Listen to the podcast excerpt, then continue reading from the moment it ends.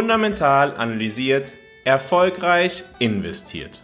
Herzlich willkommen zu deinem Podcast zur persönlich optimalen Portfolioaufstellung.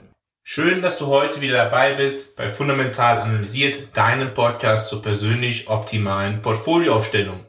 Heute blicken wir noch einmal, ist insgesamt glaube ich das dritte Mal, dass ich es diesmal mache, auf das Thema Immobilien und wir analysieren die aktuelle Situation am Immobilienmarkt. Wir blicken darauf, wie die Interaktion vom Immobilienmarkt zu anderen Wirtschaftsbereichen ist und was uns der Immobilienmarkt insgesamt sagt. Zum Ende hin möchte ich noch einen kleinen Einschub machen. Ich möchte einmal das Thema Airbnb im Zusammenhang mit dem Immobilienmarkt als Markt diskutieren. Wie in vielen vergangenen Podcast-Folgen bereits besprochen, ist das Zinsniveau stark angestiegen und ist der Immobilienmarkt besonders abhängig vom Zinsniveau. Sicherlich wirken noch andere Faktoren, insbesondere standortspezifische, aber auch Migrationsbewegungen auf Immobilienmarktpreise. Jedoch makroökonomisch hängt viel vom Zinsniveau ab. Wie wir wissen, ist das Zinsniveau in den letzten 15 Monaten stark gestiegen und teilweise erhöhen die Zentralbanken noch weiter die Zinsen. Oder sie kündigen es an, wie beispielsweise die EZB, die wirklich sehr viel Einsatz gezeigt hat, damit die Leute glauben, dass die EZB wirklich weiter die Zinsen erhöhen wird. Die wirtschaftliche Lage verläuft insgesamt mit einigen Ausnahmen, blicken wir beispielsweise auf Deutschland, besser als von vielen erwartet, so dass das Zinsniveau auch für die Zukunft höher bepreist wurde als in der Vergangenheit es erwartet wurde. Dazu gibt es Äußerungen aus den Zentralbanken, die Zweifel daran lassen, dass eine Rezession überhaupt eine Begründung für sinkende Zinsen sein würde. Beispielsweise erhöhte die Fed im März die Zinsen, obwohl sie selber von einer milden Rezession in ihrem Dokument zu Ende des Jahres ausging. Wenn wir uns vergegenwärtigen, dass die Geldpolitik mit 12 bis 18 Monaten Verzögerung auf die Gesamtwirtschaft wirkt, dann wird uns klar, dass diese mögliche Rezession scheinbar kein Grund mehr gewesen ist, auf die Bremse zu treten. Wie immer kommt es nicht darauf an, was wir für richtig halten, sondern darauf, was getan wird. Blicken wir deshalb heute auf den Immobilienmarkt. Schauen wir auf den Immobilienzyklus und ordnen wir ein, in welcher Situation sich die meisten Immobilienmärkte der westlichen Welt befinden. Am Immobilienmarkt wird wie an jedem Markt der Preis aus dem Zusammenspiel von Angebot und Nachfrage bestimmt. Der Zyklus, in dem sich Immobilienmärkte bewegen, ja, der besteht gewöhnlich aus fünf verschiedenen Phasen und tritt in einem bestimmten Muster auf. Erstens, der Aufschwung. Der Zyklus beginnt normalerweise mit einer Aufschwungphase. In dieser Phase steigt die Nachfrage nach Immobilien, da die Wirtschaft wächst, die Zinssätze niedrig sind und das Vertrauen der Verbraucher hoch. Die Preise steigen und es gibt eine verstärkte Bautätigkeit, um der steigenden Nachfrage gerecht zu werden. Danach folgt die Phase der sogenannten Überhitzung. Wenn die Nachfrage weiter steigt und das Angebot nicht Schritt halten kann, kommt es zu der Phase der Überhitzung. In dieser Phase erreichen die Preise für Immobilien gewöhnlich ihren Höhepunkt. Und es entsteht eine Spekulationsblase. Investoren kaufen Immobilien in der Hoffnung auf schnelle Gewinne, was zu übermäßigen Preissteigerungen führt. Die dritte Phase ist dann der Abschwung nach der Überhitzung, die sich auch auf andere Wirtschaftssektoren auswirkt. Denken wir beispielsweise an die Bautätigkeit, die ja verbunden ist mit dem Immobilienbereich und die dann Handwerkerleistungen in Anspruch nimmt und so weiter. Auf jeden Fall infolge dieser Überhitzung erhöht sich oftmals das Zinsniveau und es folgt eine Phase des Abschwungs. Die Preise beginnen zu sinken da die Nachfrage abnimmt und das Angebot steigt. Es kann zu einem Überangebot an Immobilien kommen, was zu einem Rückgang der Verkäufe und zu längeren Vermarktungszeiten führt. Die Investoren beginnen ihre Bestände zu reduzieren und es kommt zu Verlusten und Zahlungsausfällen. Nach der Folge des Abschwungs folgt gewöhnlich die Krise. Wenn der Abschwung weiter anhält und zu einer schweren wirtschaftlichen Krise führt, kann dies zu einer Immobilienkrise führen. Dies ist insbesondere der Fall, wenn die Gesamtwirtschaft in einer problematischen oder stark problematischen Phase ist. Die Preise fallen drastisch, es gibt eine hohe Zahl von Zwangsvollstreckungen und instabile Finanzierungssituationen. Dies kann zum Rückgang der Bautätigkeit und zu einem allgemeinen Marktrückgang führen. Also ganz wichtig, wir haben in dieser Phase eine Situation, in der es eine wirtschaftliche Krise gibt. In einer wirtschaftlichen Krise ist das Konsumentenvertrauen gewöhnlich gering. Warum ist es gering? Naja, weil die Menschen gegebenenfalls weniger Geld verdienen oder sogar arbeitslos werden. Wenn sie zuvor bereit waren, ja, für ein Haus noch den und den Preis zu zahlen, können sie es vielleicht nicht mehr in krisenhaften Situationen. Nach einer Phase der Krise oder des Abschwungs tritt normalerweise eine Erholungsphase ein. Die Preise stabilisieren sich und beginnen allmählich wieder zu steigen. Die Nachfrage nimmt wieder zu und Investoren sehen wieder Chancen für den Kauf von Immobilien. Die Bautätigkeit nimmt zu, um den steigenden Nachfragen gerecht zu werden.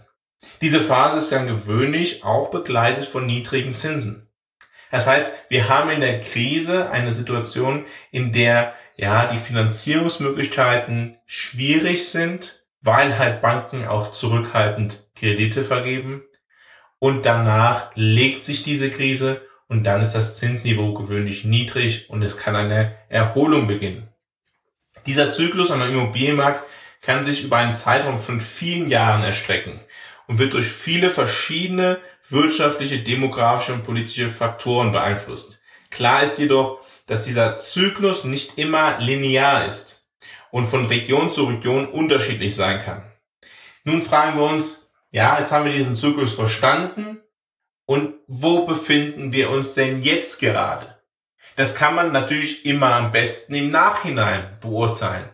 Aber gemäß der Definition, die ich euch heute gegeben habe, möchte ich einmal analysieren, wo wir uns heute aus meiner Sicht befinden. Ich blicke nachfolgend vor allem auf die Immobilienmärkte in den USA, der EU, dem UK, Kanada, Australien oder Neuseelands. Unter diesen wird es viele Unterschiedlichkeiten geben. Doch die generelle Zuordnung der aktuellen Entwicklung ist recht ähnlich. Die Zeit der Aufschwungsphase mit niedrigen Zinsen liegt ganz eindeutig hinter uns. Alle betrachtete Märkte haben mittlerweile deutlich höhere Zinsen, haben mittlerweile auch auf Jahres- oder Quartalsbasis keine steigenden Immobilienpreise mehr. Im Gegenteil, in vielen Orten in diesen Ländern sinken die Immobilienpreise, teilweise stark. Insbesondere stellen wir fest, dass das Volumen der Immobilienverkäufe massiv zurückgegangen ist. Dies deutet darauf hin, dass die Käufer zu den jetzigen Preisen nicht bereit sind zu kaufen und die Verkäufer auf bessere Zeiten hoffen. Ebenso haben sich die Vermarktungszeiten deutlich verlängert. Wir können also die aktuelle Situation in Phase 3 einordnen. Was würde denn nun typischerweise notwendig sein, dass wir in die Phase 4 eine Krise übergehen und wir höhere Preisrückgänge bei Immobilien sehen. Aus meiner Sicht ist ganz wesentlich für den Übergang zu einer Krise, für eine krisenhafte Situation, dass die gesamtwirtschaftliche Situation sich verschlechtert. Und dies ist insbesondere mit einem Anstieg der Arbeitslosigkeit verbunden. Die Arbeitslosigkeit verharrt aber weiterhin in den meisten Ländern, die wir betrachten, auf einem Rekordtief. Solange sich dies nicht ändert, wird aus meiner Sicht der Immobilienmarkt nicht nachgeben.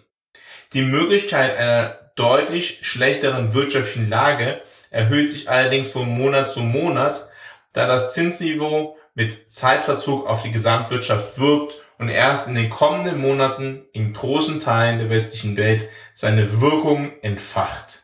Insbesondere Europa hat die Zinserhöhung noch nicht wirklich gespürt. Dazu kommt noch, dass der Zinserhöhungszyklus sich scheinbar, stand jetzt, noch weiter fortsetzt.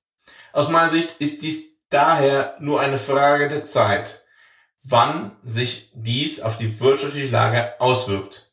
Einige Volkswirtschaften, wie beispielsweise das UK oder Deutschland, sind bereits in der Rezession oder waren in eher Situationen, die man mit der Rezession verbindet und haben, ja, noch bevor die Zinsen ihre Wirkung gezeigt haben, wirtschaftliche Schwäche gezeigt. Tritt die Phase einer schwachen oder sehr schwachen Wirtschaft auf breiter Front auf, dürfte sich die Situation am Immobilienmarkt deutlich verschlechtern. Wenn nicht direkt die volle Kehrtwende rückwärts von den Zentralbanken erfolgt, was, wie anfangs analysiert, zurzeit nicht erwartbar ist. Blicken wir also auch darauf, wie die Immobilienpreisentwicklung, wie der Immobilienmarkt insgesamt auch auf die Gesamtwirtschaft wirkt. Auch da können wir ja in verschiedenen Faktoren unterteilen. Blicken wir erstens auf Investitionen. Der Immobilienmarkt ist ein sehr wichtiger Sektor für Investitionen. Wenn der Markt boomt, steigt das Vertrauen der Investoren, Kapital fließt in den Bau neuer Immobilienprojekte oder Renovierungen bestehender Gebäude. Die Investitionen schaffen Arbeitsplätze und erhöhen die Nachfrage nach Baumaterialien, Dienstleistungen und anderen verbundenen Wirtschaftszweigen. Blicken wir auch auf die Beschäftigung. Auch im Bereich der Beschäftigung hat die Immobilienbranche natürlich einen starken Einfluss.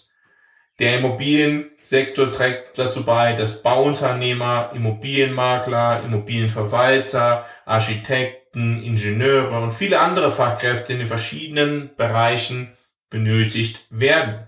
Eine steigende Nachfrage nach Immobilien führt zu einer Zunahme der Beschäftigung in diesen Sektoren und kann die Gesamtarbeitsmarktlage sehr positiv beeinflussen.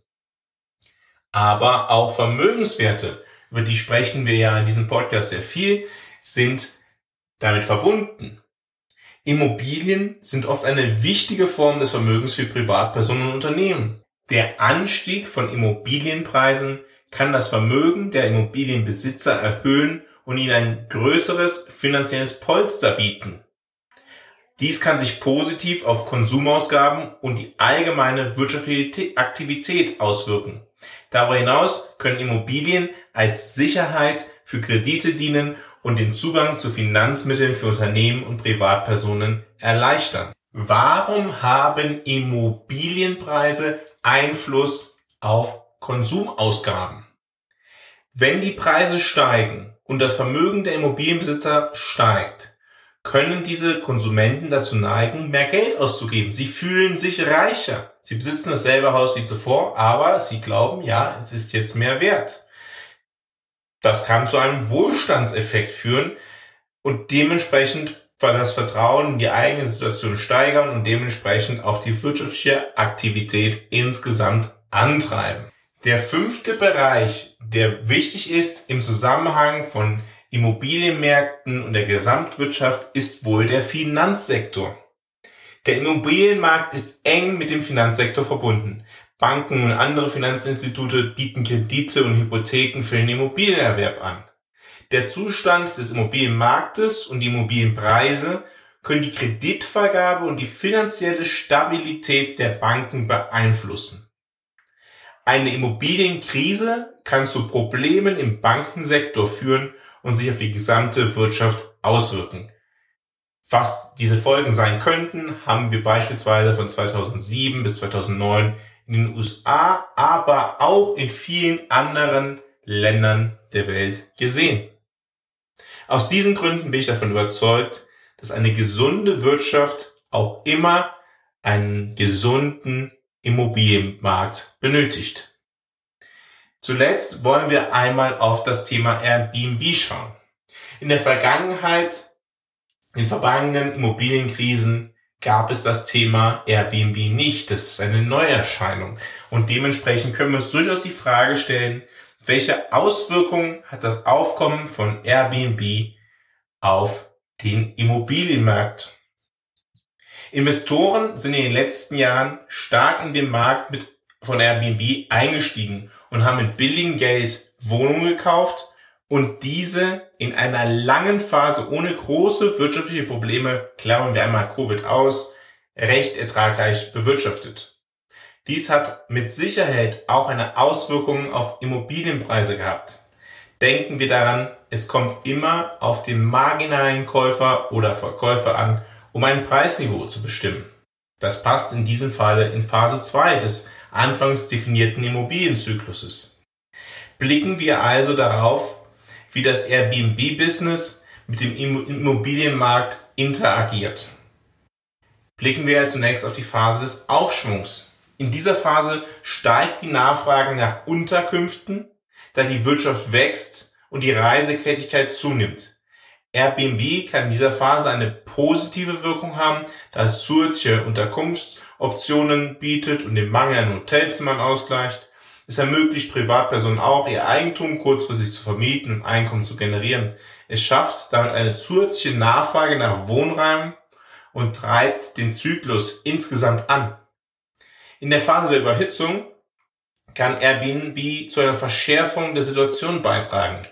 Durch die kurzfristige Vermietung von Wohnraum können Eigentümer höhere Einnahmen erzielen als durch langfristige Vermietung oder den Verkauf von Immobilien.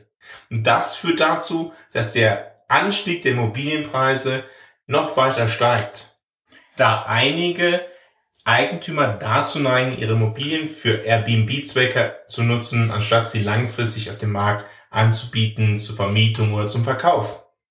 In der dritten Phase des Abschwungs hat Airbnb sowohl positive als auch negative Auswirkungen. Einerseits kann Airbnb dazu beitragen, den Rückgang der Nachfrage nach traditionellen Unterkünften abzufedern, indem es Reisenden eine kostengünstige Alternative bietet. Andererseits kann Airbnb den Druck auf den Immobilienmarkt erhöhen, da Eigentümer versuchen, ihre Einnahmen durch kurzfristige Vermietung zu steigern.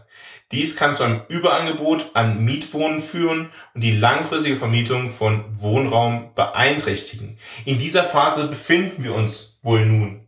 In einzelnen Städten ist es schon beobachtbar, dass Airbnb günstiger ist als die normalen Mietpreise. In der Phase einer Krise kann Airbnb die generelle Entwicklung am Immobilienmarkt verschärfen. In wirtschaftlichen Krisen reduzieren Konsumenten gewöhnlich ihre nicht notwendigen Ausgaben wie Ferienreisen. Fremdfinanzierte Immobilien, die nun nicht mehr die erwarteten Renditen abwerfen, müssen gegebenenfalls zwangsverkauft werden. Auch kann die Perspektive einer höheren Rendite durch festverzinsliche Wertpapiere als durch den Betrieb von kurzfristiger Vermietung dazu verleiten, die Immobilie zu verkaufen. Dies kann den Druck auf, den Immobilienmarkt insgesamt verstärken und zu einer längeren Erholungsphase führen. Der Unterschied zwischen Airbnb Immobilien und normalen Vermietungen ist das prozyklische Verhalten von Mietern bei Airbnb Immobilien. Eine Wohnung oder ein Haus braucht jeder. In den Urlaub fahren muss man nicht immer. Es gibt zurzeit zunehmend Berichte von leeren Airbnb-Wohnungen, was mit schlechten Konsumentenstimmungen zusammenpasst. Hieraus kann sich sehr wohl ein Feuerball entwickeln. Denken wir mal daran, den Kaufpreis setzt der marginale Käufer-Verkäufer. Selbst wenn Airbnb Wohnungen, Häuser keine wesentliche Größe ausmachen, können sie einen nicht unwesentlichen Effekt auf Preise haben. Welche Ableitung können wir denn aus dieser Analyse heute ziehen? Zinsen sind stark gestiegen. Aber wird das auch zu einem sinkenden Zinsniveau führen, dass Immobilien wieder günstiger zu finanzieren sind und dementsprechend die Nachfrage steigt? Diese Fragen und andere Fragen kannst du noch ausführlicher nachlesen im fundamentalen Kompass. Der Link dazu ist in den Shownotes vorhanden. Wenn du wissen willst, wie du dein Portfolio persönlich optimal aufstellen willst, gegeben der schwierigen Situation am Kapitalmarkt, am Immobilienmarkt, geh jetzt auf fundamentalanalysiert.com, vereinbare ein kostenloses Erstgespräch und ich zeige dir, wie es dir möglich sein wird, ein persönlich optimales Portfolio aufzustellen, was auch die aktuellen Entwicklungen reflektiert. Das heißt, in den richtigen Momenten Risiko reduziert oder Risiko erhöht. Wenn du daran interessiert bist, geh also auf fundamentalanalysiert.com und vereinbare ein kostenloses Erstgespräch. Trag dich dazu ein. Vielen Dank, dass du heute wieder bei Fundamental Analysiert, deinem Podcast zur persönlich optimalen Portfolioaufstellung dabei gewesen bist. In der kommenden Woche, am kommenden Samstag, werde ich dir erklären, warum aus meiner Sicht die Rezession in Deutschland eine hausgemachte Sache ist. Ich freue mich, wenn du in der nächsten Woche wieder dabei bist, wenn es wieder heißt, fundamental analysiert, erfolgreich investiert.